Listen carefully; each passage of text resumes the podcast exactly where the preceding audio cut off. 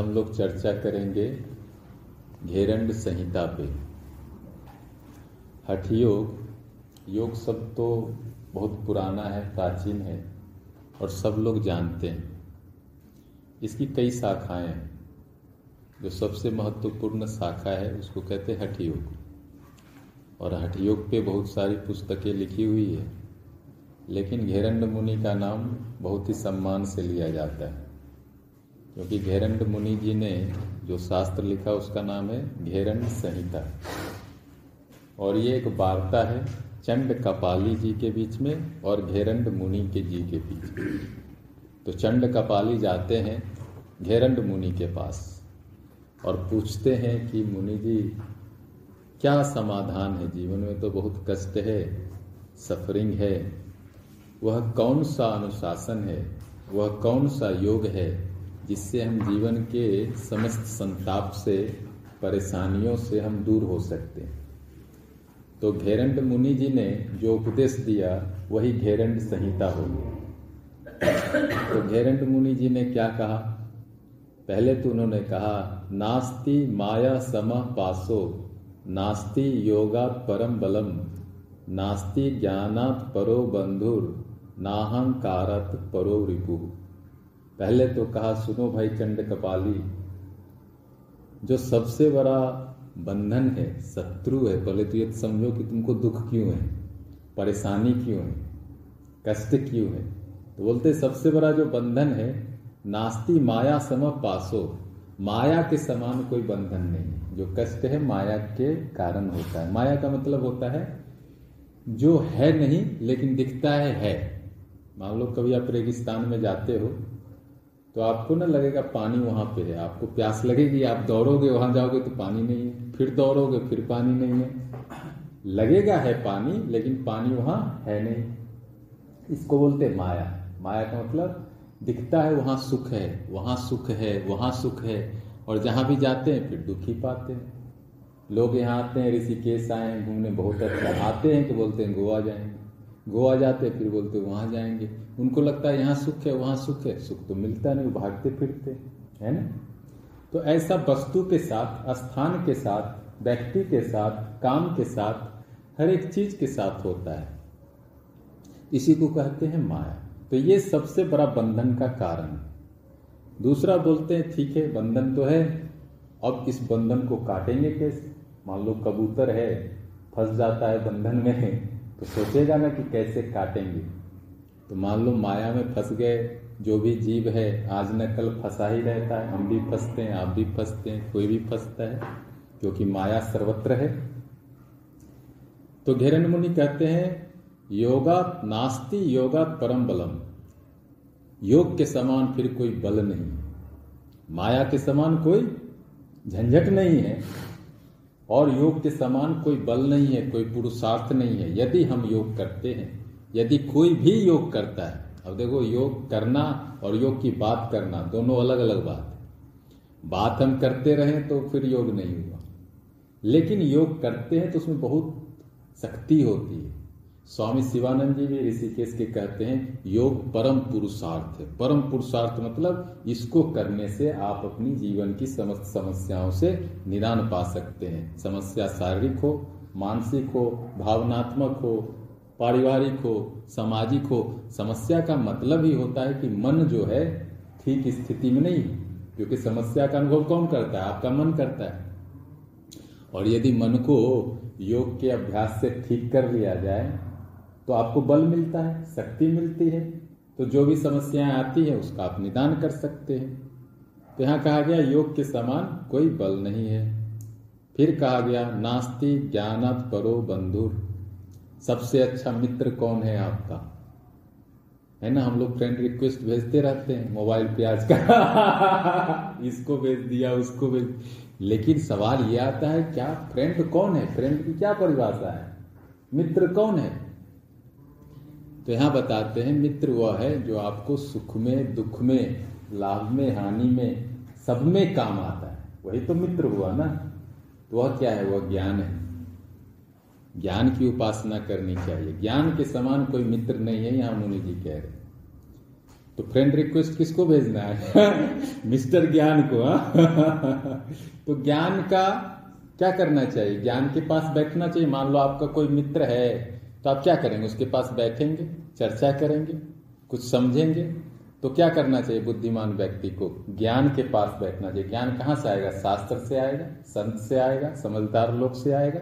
तो जहाँ जहाँ से ज्ञान आ रहा है, वहाँ वहाँ मित्रता करना चाहिए, वहाँ वहाँ बैठना चाहिए, वहाँ वहाँ सुनना चाहिए।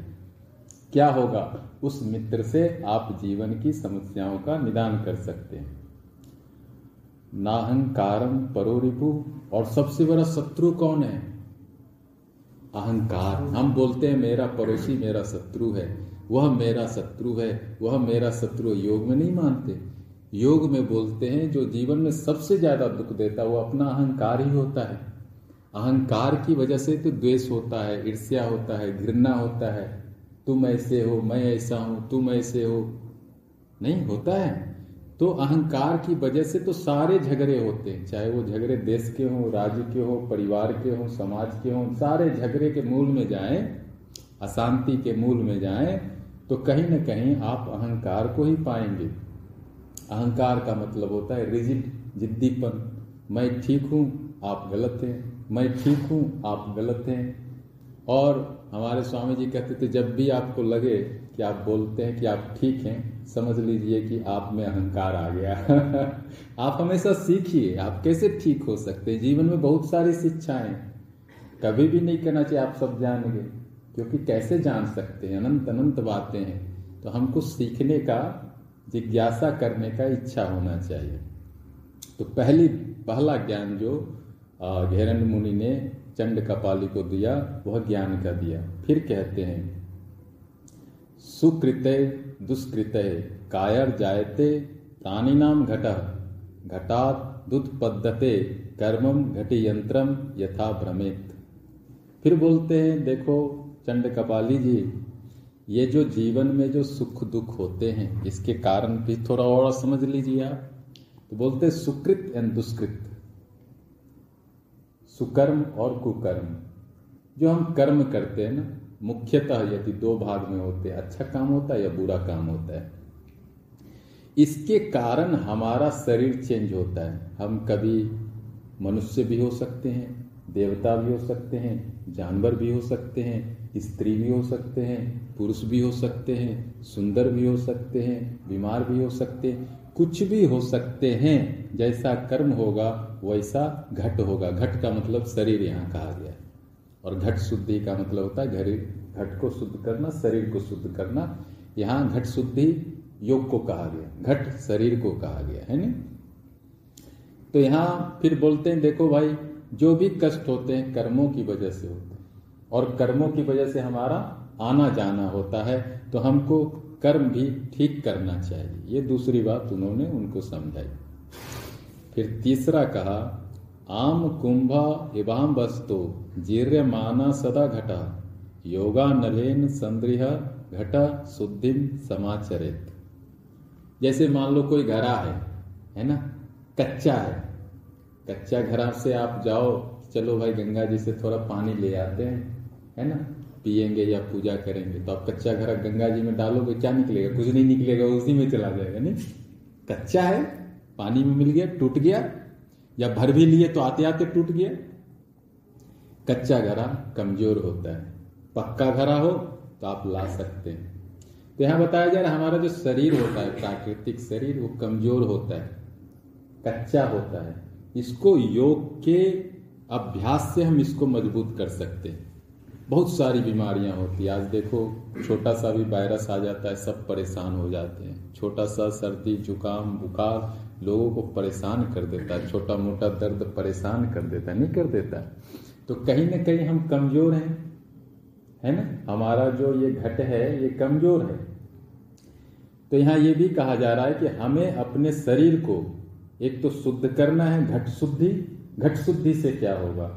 हमारा शरीर बलवान होगा, शक्तिशाली होगा, आयु अधिक होगी, बीमारियाँ कम होगी, बीमारियों से हम लड़ सकते हैं, हम सुंदर हो सकते हैं, है ना? और हमेशा प्रसन्न रह सकते हैं। स्वास्थ्य का एक चीज़ होता है कि आदमी प्रसन्न रह सकता है, खुश रह सकता है है ना? यदि हम खुश नहीं है, प्रसन्न नहीं है तो कहीं ना कहीं हमको योगाभ्यास करना चाहिए ताकि हमारा जो घट है, शरीर है, और सुंदर हो, और स्वस्थ हो, और और आनंदित हो। फिर बताते हैं कि कैसे ये होगा। अथ सप्त साधनम, शोधनम दृत्वा चैव स्थैर्य धैर्य लाघवम प्रत्यक्ष निर्लिप्त घटस्य सप्त साधनम। यह जो घट है, जो शरीर है, इसको कैसे साधेंगे, कैसे समाधि तक ले जाएँगे? तो जैसे राजयोग में बोलते, आठ अंग अष्टांग योग बोलते। इसको बोलते सप्तांग योग। जो घेरंड मुनि जी का जो दर्शन है, इसमें सात अंग हैं समाधि के।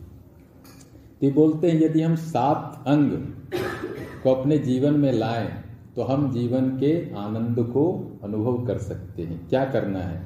शोधनम का मतलब है कि शुद्ध करना है स्वयं को। दृढ़ता का मतलब है स्वयं को स्थिर करना है। है ना?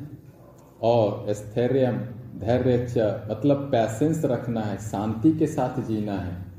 कई बार हमारे अंदर धैर्य नहीं होता, हम भागते रहते कई बार हमें स्थिरता नहीं होती है। मजबूती नहीं होती है। तो ये सब योगी के लक्षण हैं जो लाना चाहिए। शरीर हल्का होना चाहिए। जीवन का अनुभव सही होना चाहिए। कई बार हम जीवन में अनुभव भी गलत कर लेते मान लो कोई चीज़ हमको आग चला रहा है, वो अनुभव हो गया, लेकिन फिर हम आग में ही जाते हैं। उस अनुभव को भी ठीक से आत्म, क्या बोलते हैं, आत्मसात नहीं कर पाते। तो जीवन के अनुभव का भी गहराई से स्मरण होना चाहिए। और निर्लिप्त निर्लिप्त का मतलब होता है थोड़ा वैराग्य का भी पालन करना चाहिए। तब हम जाके मुक्त हो सकते हैं। भाई ठीक है, ये सप्त साधन करना है, लेकिन ये सप्त साधन तो ऐसे बोलने से, सुनने से तो नहीं होगा। तो इसके लिए अभ्यास दिया गया। इन्होंने कहा, क्योंकि योग जो है बहुत ही व्यवहारिक विज्ञान है।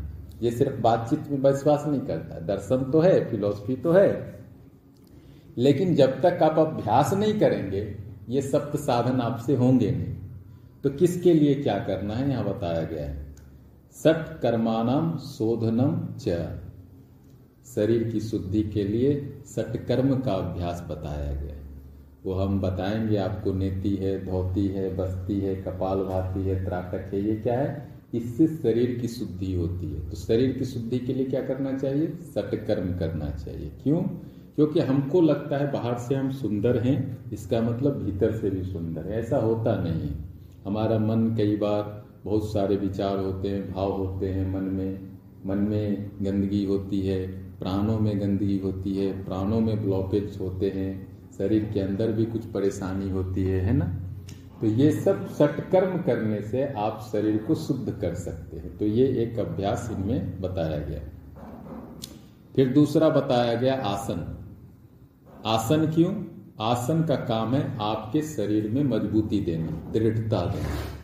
नहीं तो क्या होता है, हम थोड़ा सा काम करते हैं, थक जाते हैं, यहाँ दर्द होने लगता है, वहाँ दर्द होने लगता है, बहुत सारी समस्याएँ आजकल। कोई भी व्यक्ति 10 मिनट या 20 मिनट या 30 मिनट से ज़्यादा काम नहीं कर पाता है, उसको रेस्ट चाहिए, है ना? लेकिन हम आठ घंटा काम कर सकते हैं, यदि हम जवान हैं तो आठ से दस घंटा, बारह घंटा, सोलह घंटा कुछ लोग कर पाते कुछ लोग नहीं कर पाते। कुछ लोग बहुत जल्दी थक जाते हैं, कमज़ोरी फील करते हैं मतलब क्या है, मजबूती नहीं है। तो आसन से क्या होगा, आपके शरीर में दृढ़ता आती है, मजबूती आती है, ताकत आता है, बल आता है। आप जो काम नहीं कर पाते वह भी आप कर सकते हैं, है ना? ये आप करने से अनुभव होगा। मैं पहले नहीं कर पाता था बहुत काम, लेकिन आसन किया तो मेरी कार्य क्षमता बहुत बढ़ गई। अब मैं दिन में सो नहीं सकता। अब मैं सोना भी चाहूँ तो अब इतना एनर्जी रहता है कि मैं सो नहीं सकता, दिन में आराम नहीं कर सकता। ऐसा कई लोगों का अनुभव है कि जब वो आसन करने लगते हैं तो ऊर्जा इतनी रहती है कि सुबह से रात तक उनमें कोई थकान ही नहीं होती। नहीं तो लोग दस दस चाय पीते रहते हैं भर सुबह से शाम तक फिर भी थकान बनी ही रहती है। वो सो के उठते हैं, फिर भी थके हुए रहते हैं। और जब तक वो सोने जाएँगे, फिर भी वो थके ही रहेंगे। मतलब क्या है? आसन करना चाहिए। दूसरा है मुद्रा। आपने मुद्रा सुबह भी सीखा। मुद्रा का जो सबसे बड़ा लाभ है, ये आपके शरीर में जो है ना, बिल्कुल स्थिरता ले आएगी, शांति ले आएगी। आप मूर्तिवत बैठ सकेंगे। अभी क्या है आपका शरीर छटपट छटपट मछली देखे नहीं तो गंगा जी जाके देख लीजिए। मछली जो है वो कभी शांत नहीं रह सकती पानी में, एकदम हिलते रहेगी, ऊपर नीचे ऊपर नीचे, है ना? एक जगह भी खड़ी है तो हिल रही। देखना आप मछली, एक जगह खड़ी फिर भी हिल रही। तो हमारा जीवन कुछ ऐसा है, हम बैठ ही नहीं सकते। पूजा भी करेंगे, नहीं बैठ पाएँगे, ध्यान भी करेंगे, नहीं बैठ पाएँगे। मतलब क्या है? हमारा जो प्राण है ना, भीतर जो ऊर्जा है, वो स्थिर नहीं होता। मुद्रा जो है आपके प्राण को रिडायरेक्ट करता है। हायर सेंटर्स में, चक्रों में तो आपके शरीर में शांति आ जाती है स्थिरता आ जाती है आप कुछ भी काम कर सकते फिर कहते हैं, प्रत्याहार। प्रत्याहार मन की शांति के लिए ज़रूरी है। प्रत्याहार का मतलब होता है कि जहाँ जहाँ द्वैत का अनुभव होता है, मन भागता है है ना? मन इंद्रियों के माध्यम से भागता है मान लो यहाँ मन है, मन अभी आँख के माध्यम से भाग सकता है, कुछ देखना है, कुछ सुनना है, या कुछ खाना है, ऐसा भागता रहता है। इसको पकड़ पकड़ के जब हम लाते हैं बार बार इसी को कहते हैं प्रत्याहार। इससे मन में शांति आती है। फिर बताया गया प्राणायाम, पांचवा। प्राणायाम से आपके शरीर में लाइटनेस आता है, हल्कापन आता है। मतलब आप दौड़ेंगे, कुछ काम करेंगे, आपको शरीर बिल्कुल हल्का लगेगा। मतलब वज़न नहीं लगेगा आपको। वज़न तो होगा, आपको लगेगा नहीं। ऐसा बहुत लोगों को अनुभव भी होता है, ध्यान में शरीर ऊपर उठ रहा है। वो हल्कापन क्यों लगता है? क्योंकि प्राणायाम करने से आप ग्रॉस बॉडी के अंदर, स्थूल शरीर के अंदर सूक्ष्म शरीर है है ना? तो आपका संबंध सूक्ष्म शरीर से भी होने लगता है, जो कि बिल्कुल हल्का है। तो आपको वो प्राण का जब अनुभव होता है, सूक्ष्म शरीर का अनुभव होता है तो आपको क्या लगता है, अरे, वज़न तो है ही नहीं। है ना? और ये स्वास्थ्य की निशानी है। जितना आप स्वस्थ होंगे, उतना शरीर हल्का होगा, उतना आप दौड़ सकेंगे, नाच सकेंगे, गा सकेंगे, है ना? उछल, बच्चों को आप देखिए, कितना उछलता है, कूदता है। लगता है उसके शरीर में कोई वज़न ही नहीं है, सुबह से लेकर रात तक उछलता है। क्यों? स्वस्थ है, इसीलिए। फिर ध्यान। छठा, ध्यान का मतलब होता है स्वयं को अनुभव करने की क्षमता। अभी तो हम स्वयं का क्या अनुभव करेंगे? जीवन को ही ठीक से अनुभव नहीं कर पाते। जो अनुभव करते वो भी भूल जाते हैं। लेकिन बार बार ध्यान का अभ्यास करेंगे तो हम अपनी आत्मा का भी अनुभव कर सकते हैं। लास्ट में होता है समाधि। समाधि का मतलब होता है, अब हम फ्री हो गए। पहली बार जीवन में आपको फ्रीडम का अनुभव होता है। आपके ऊपर अब कोई बोझ नहीं न शारीरिक, न मानसिक, न कर्मों का मतलब नहीं होता जैसे आप स्कूल से, आप स्कूल गए होंगे बच्चे में, जब घंटी लगती होगी कि छुट्टी हो गया तो कैसा फ्रीडम लगता था कि अच्छा भागो अब हाँ? किताब उठा के। तो ये फ्रीडम तो स्कूल वाला था। लेकिन यहाँ जो फ्रीडम आपको अनुभव होगा, पूरा जीवन से ही फ्रीडम अनुभव कि एकदम मुक्त हो गए, अब तो चलो ईश्वर के पास। ऐसा अनुभव होगा। तो जैसे आप स्कूल से छूटते थे तो बड़ा आनंदित होते। तो जब जीवन से छूटते हैं तो और आनंद होता है, क्योंकि जीवन के बहुत व्यापार है, बहुत बंधन है। तो समाधि का जो अनुभव है, वो निर्लिप्तता का है, कि आप छूट जाते हैं, सारे बंधनों से अचानक। एक बार में नहीं छूटते, अभ्यास से छूटते हैं, लेकिन जब छूटते हैं तो आपको बहुत आनंद होता है, खुशी होती है। अच्छा झंझट मिटा। लेकिन झंझट मिटाने से पहले बहुत झंझट करना पड़ेगा। है ना? तो ये था हमारा पहला चैप्टर। इसमें सात चैप्टर हैं। तो इस पहले चैप्टर में सटकर्म के बारे में बताया गया है। सटकर्म के बारे में थोड़ा सा चर्चा है। दूसरा जो अध्याय है अथ आसनानी घेरंड उवाच। आसनानि, समस्तानि यावंतो जीव जंतव चतुर्शीति लक्षानि, शिवेन कथितानि च। तेषां मध्ये विशिष्टानि षोडशोनम शतम कृतम। तेषां मध्ये मर्त्यलोके द्वा, त्रिदश दासनम शुभम। पहली बात जो यहाँ समझाई गई है कि भगवान शिव है ना? वो हमारे योग के परम गुरु हैं। परम गुरु मतलब प्रथम गुरु हैं, ऐसा कहा गया। क्योंकि यहाँ बताया जा रहा है कि भगवान शिव के अनुसार चौरासी लाख प्रकार के आसन चौरासी लाख प्रकार के आसन मतलब जो ये समस्त सृष्टि है, इसमें चौरासी लाख प्रकार के जीव होते हैं, है ना? चौरासी लाख प्रकार के जीव में चार लाख प्रकार के मानव होते हैं। मानव भी कई प्रकार के होते हैं। हम सब मानव हैं। लेकिन इसमें भी श्रेष्ठ मानव होते हैं और निकृष्ट मानव होते हैं और सामान्य मानव होते हैं। मानव भी कई प्रकार के होते हैं। तो चार लाख प्रकार के मानव और अस्सी लाख प्रकार में पशु, पक्षी, जीव, जंतु, ये सब आते हैं। तो ये जो चौरासी लाख जीव हैं, ये सब आसन का मतलब एक ऐसी व्यवस्था जिसमें वो लोग शांति से बैठते हैं। उनका सबका एक होता है ना, सब जीव, आप देखना, कुत्ता एक अलग स्टाइल से बैठता है। मछली का एक अलग होता है। तो सब जीव पे एक एक आसन, सबका एक एक अपना आसन है बैठने का, उठने का ना। तो सब जीव का एक आसन हुआ तो चौरासी लाख हुआ।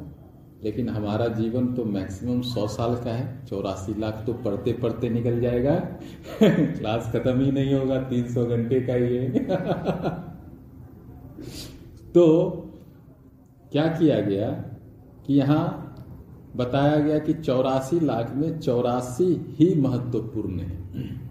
यदि हमको समाधि जाना है तो कम से कम चौरासी आसन करने चाहिए ताकि समस्त विकार जो शरीर मन में है, आसन से शुद्ध हो जाए और हम आगे बढ़ सके। चौरासी में से घेरंड मुनि जी ने बत्तीस आसन निकाले। बोले, बत्तीस आसन मुख्य हैं। इन बत्तीस आसनों का अभ्यास करने से व्यक्ति योग में समर्थ हो सकता है। तो अब ये बत्तीस आसन इसमें बताए गए हैं। इसमें तो बहुत टाइम लगेगा लेकिन जानकारी के लिए बत्तीस आसनों की यहाँ बात करी गई। शरीर को हाँ। जी? क्या? नहीं वो तो योग सूत्र ज्ञान राजयोग है। मैं तो हठ योग पर आ रहा हूँ हमारे को नहीं मिलेगी खरीद लो सब तो नहीं मिलेगी। कुछ हो सकता है लिखा हो, सब नहीं होगा फिर तीसरा अध्याय है, अथ मुद्रा कथनम, घेरंड उवाच, महामुद्रा नभो मुद्रा उड्डयानम जलंधरम, मूलबंधम महाबंधम महावेदश्च खेचरी। विपरीत करी योनिर वज्रोली शक्ति चालनी, ताड़ागी मांडुकी मुद्रा शांभवी पंचधारण। अब मुद्रा की बात करते हैं। मुद्रा का विशेष स्थान घेरंड मुनि जी ने यहाँ दिया है।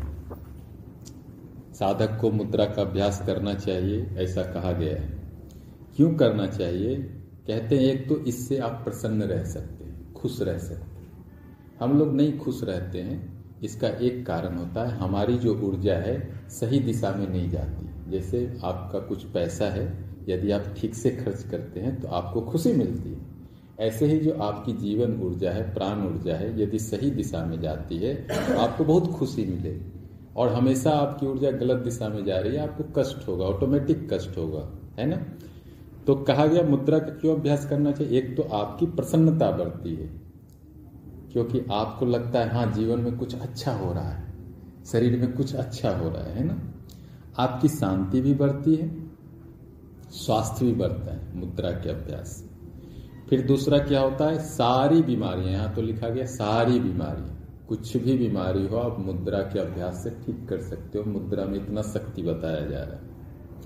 पेट की बीमारियाँ, पेट की सारी बीमारियाँ आप मुद्रा से ठीक कर सकते हो।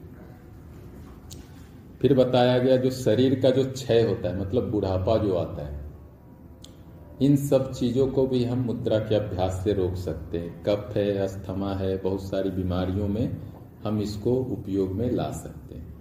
अब कुछ जो महत्वपूर्ण मुद्राएँ इसमें दी गई, वो संख्या में 25 है। मैंने 25 मुद्राओं के अभ्यास से आप सुंदर स्वास्थ्य, शांति, प्रसन्नता आदि हासिल कर सकते हैं और रोगों से बच सकते हैं। कुछ तो हम लोगों ने सीखा भी है और कुछ और सीखेंगे, जैसे महामुद्रा, उड्डयन बंद, जालंधर बंद, मूल बंद, महाबंद, है ना? खेचरी मुद्रा, अश्वनी मुद्रा, सांभवी मुद्रा। तो कुछ हम लोग यहाँ जो इसमें से मुख्य हैं, आने वाले समय में सीखेंगे भी, ताकि मुद्रा के लाभ को हम लोग अनुभव कर सकें। तो ये इसमें तीसरे अध्याय में यही बताया गया है। चौथा अध्याय, घेरंड उवाच। अथात संप्रवक्ष्यामि प्रत्याहार कमुत्तमम, यस्य विज्ञान मात्रेन कामादिरिपुनाशनम। यतो यतो निश्चरति मनश्चंचलम स्थिरम ततस्तो नियम्य तदात्मन्यव वसम नयेत। पुरस्कारम तिरस्कारम सुश्राव्यम व भयानकम मनस्तंभा नियम्यतामा मन्यव वसम नयेत। जो चौथा उपदेश है, उसमें कहा जा रहा है प्रत्याहार के बारे में। हाथ छोड़ दो, समाधि में जा रहे अच्छा तो प्रत्याहार क्यों ज़रूरी है? इसलिए ज़रूरी है कि मन जो है भटकता है। मन का जो सबसे बड़ा काम होता है भटकना। कैसे भटकता है? उसका दोस्त होता है इंद्रिय। कभी आँखों के साथ भटकेगा, कभी कान के साथ भटकेगा, कभी पैर के साथ भटकेगा, कभी हाथ के साथ भटकेगा। तो कोई कोई इंद्रियों को पकड़ के ये भटकता है। तो जब तक मन भटक रहा है, ध्यान तो नहीं होगा, योग तो नहीं होगा, क्योंकि ये तो मन को शांत करने की विधि है। तो प्रत्याहार का अभ्यास बताया गया है। जहाँ जहाँ मन जाए वहाँ वहाँ से पकड़ के योग में लगा। जहाँ जहाँ जाए, अच्छे में भी जाए तो पकड़ के ले आओ। है ना? जहाँ भी जाए, पकड़ो और उसको योग में लाओ। पकड़ो उसको, ये शुरू में करना पड़ता है, तब मन शांत होता है। और मन में कई बार सम्मान मिल गया, अपमान मिल गया, कहीं सुगंध मिल गया, कहीं दुर्गंध मिल गया, कहीं अच्छा भोजन मिल गया, कहीं खराब भोजन मिल गया, बहुत सारी चीज़ों को लेके मन भागता है। तो इन सब चीज़ों से भी मन में थोड़ा सा वैराग्य पैदा करना चाहिए कि भाई मन, तुम्हारा काम ध्यान करना है इस समय, अभी वापस आ जाओ सारे व्यापार से और ध्यान करो। तो ऐसा प्रत्याहार में हम मन को, इंद्रियों को बार बार खींच के स्वयं में लगाते हैं। यह है चौथा अध्याय। फिर पांचवा अध्याय बताते हैं। अथात संप्रवच्यामी प्राणायाम से यदि दिम यस्य साधन मात्रे न वेद तुल्यो भवे नर आदो स्थानम तथा कालम मिताहारम तथा परम नारी शुद्धिम तथा पश्चात प्राणायाम च साधे पंचमा अध्याय जो है, प्राणायाम की बात कर रहा है। प्राणायाम क्यों करना है? प्राण की शुद्धि के लिए। हमारे भीतर बहत्तर हज़ार नारियाँ होती हैं, अदृश्य नारियाँ होती हैं, जिसमें प्राण का प्रवाह होता है। एक्यूप्रेशर एक्यूपंक्चर आप लोग जानते हैं। ये सब आपके प्राण को ही ठीक करते हैं। छेद करके, सुई डाल के, दबा के, क्योंकि प्राण की वजह से मेरा हाथ चल रहा है, इसमें प्राण का रोल है।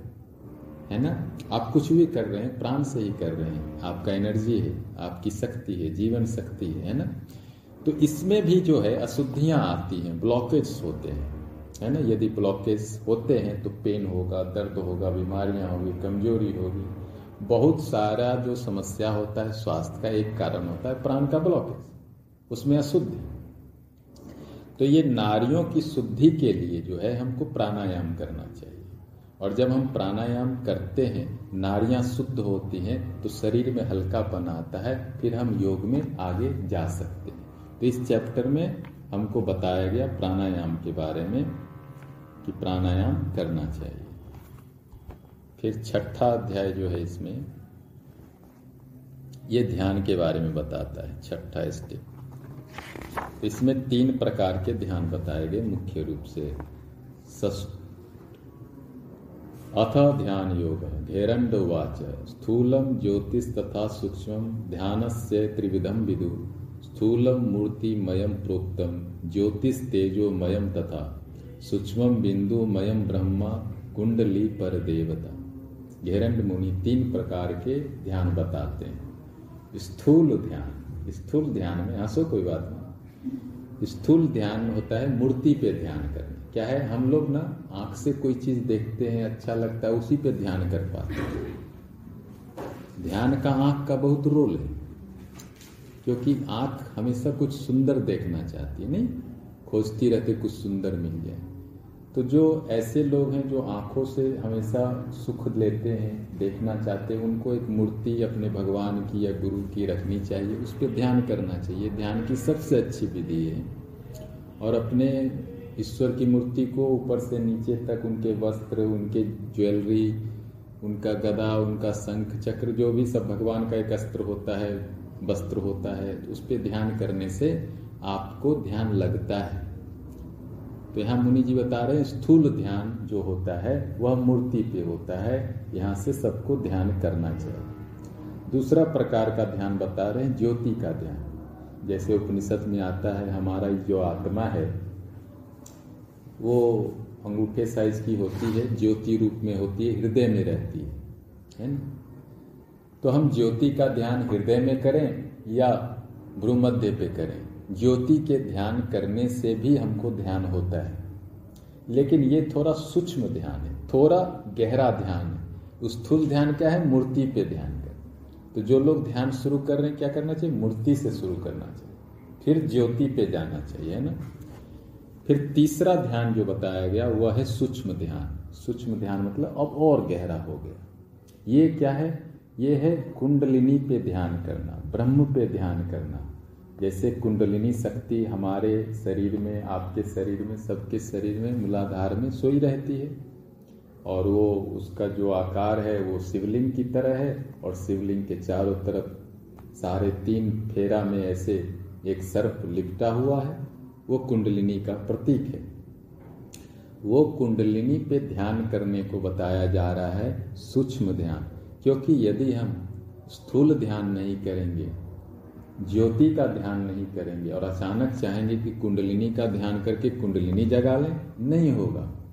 अचानक नहीं होगा इंस्टेंट कॉफ़ी नहीं बनेगा ना इंस्टेंट समाधि। तो आपको धीरे धीरे जाना होगा। ग्रॉस ध्यान करेंगे, फिर ध्यान करेंगे ज्योति का, फिर कुंडलिनी का करेंगे, फिर कुंडलिनी से आप समाधि में जा सकते हैं। तो ये तीन प्रकार के ध्यान का यहाँ वर्णन किया गया। फिर जो लास्ट चैप्टर है, सातवां, वो समाधि की बात करता है। अथ समाधि योग घेरंड उवाच। समाधिश्च परो योगो बहुभाग्येन लभ्यते, गुरो कृपा प्रसादेन प्राप्यते गुरु भक्तितः घटात भिन्न मन कृत्वा एकम कुर्यात् परात्मनि समाधिम तम बीजान याना मुक्त संज्ञो दशा भी अहम ब्रह्मम न चान्योस्मि ब्रह्म वैभव व शोक भाग सच्चिदानंद रूपोहम नित्य मुक्त स्वभाववान इसमें तो पहले ये बताया जा रहा है, जो समाधि है, ये तो बहुत हाईएस्ट योगा है, उच्च योगा है मतलब ये फाइनल है। लेकिन इसमें गुरु का आशीर्वाद, गुरु में विश्वास ये बहुत ज़रूरी है और बुद्धि शुद्ध हो, यह भी ज़रूरी है। यदि बुद्धि में थोड़ा भी गड़बड़ी है तो हम समाधि में नहीं जा पाएँगे। बुद्धि हमको पटक दे। जाएँगे उसको खींच के इधर ले जाएँगे तो एक तो बुद्धि को ठीक करना है, ज्ञान से, ध्यान से, भक्ति से। और दूसरा, गुरु में श्रद्धा होनी चाहिए और गुरु में विश्वास होना चाहिए, क्योंकि ये तो एक ऐसा पथ है कि अकेले नहीं जा पाएँगे। कोई ऐसा होना चाहिए जिसको अनुभव हो। फिर ये है क्या?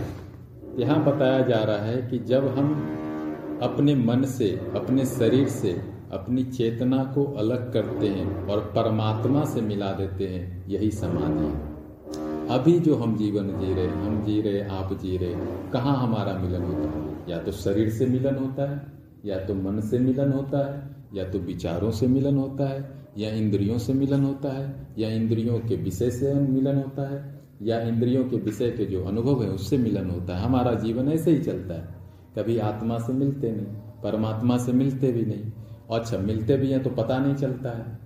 मिलते हैं, खुशी मिलता है, आनंद मिलता है तो लगता है अच्छा खुशी यहाँ से आ रही है। हमको पता भी नहीं चलता ये भीतर से आ रही कभी कभी होता है कि आप समाधि में होते हैं, लेकिन आपको डाउट होता है ये कहीं और से आ रहा है। तो आप समझते हैं अच्छा यहाँ से आ रहा है, इसी को खा जाओ अच्छा पिज्जा से आ रहा है, इसी को खा जाओ लेकिन कई बार समाधि आपके भीतर से आता है, आनंद भीतर से आता है, लेकिन आप समझ नहीं पाते क्योंकि ज्ञान नहीं होता तो जब समाधि होता है तो होता क्या है? ये भी बताया गया।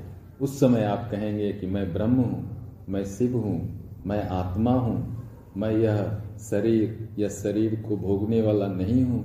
आपको लगेगा कि मैं सुख दुख से ऊपर हूँ, मेरी बुद्धि शुद्ध है, मैं आनंद हूँ, मैं शांति हूँ, मैं ये सारी सृष्टि में हूँ, सारी सृष्टि मुझमें। मतलब आपको ऐसे अनुभव होते हैं कि आप सारी सृष्टि से एक हैं। योग मतलब एक हाँ? मिलना, जुड़ना हाँ? तो ये अनुभव आपको समाधि में होता है कि आप सबसे जुड़े हुए हैं। सब कुछ आपका है। सारी सृष्टि। और ये सत्य भी है देखो, अभी हम जो श्वास ले रहे हैं, आप भी वही श्वास ले रहे हैं। तो हम लोग श्वास के माध्यम से जुड़े सारी सृष्टि वायु के माध्यम से जुड़े जिस पृथ्वी पे आप बैठे हैं, सब लोग बैठे हैं, पृथ्वी भी एक है। जिस सूर्य से आपका खाना पचता है, वही सूर्य मेरा भी खाना पचाता है ना? तो हमारा जो सोलर कुकर है, एक ही। हमारा आकाश एक है। तो इस तरह से आप देखेंगे तो कई माध्यम से, यदि हम स्थूल रूप से भी देखें तो कई माध्यम से हम एक दूसरे से जुड़े रहते हैं। लेकिन अभी ये हम बौद्धिक रूप से जान रहे हैं। अनुभव में नहीं है। समाधि में ये अनुभव में आ जाएगा कि हम, आप और सब कुछ एक ही है। फिर आपके जीवन में प्रेम आ जाता है, करुणा आ जाता है, ईर्ष्या, द्वेष उस दिन खत्म हो जाता है, फाइनली खत्म हो जाता है कि जब सब हम ही हैं सब अपने ही हैं। सब एक ही आत्मा है तो अब किससे बैर रखे? किससे ईर्ष्या करें? है ना? उस दिन आपके भीतर समझदारी पैदा होती है, सही समझदारी। उसी को कहा गया समाधि। समाधि का मतलब अब आपकी बुद्धि स्थिर हो गई, समझ में आ गया कि सब तो हम ही। तो उस दिन आपका आनंद जो शुरू होता है, शांति जो शुरू होती है, प्रेम जो शुरू होता है, उसका समापन नहीं होता है। और इसी को घेरन मुनि ने योग का लक्ष्य बताया, समाधि। तो ये था आपका घेरन संहिता। अब आपको कोई सवाल है तो पूछिए।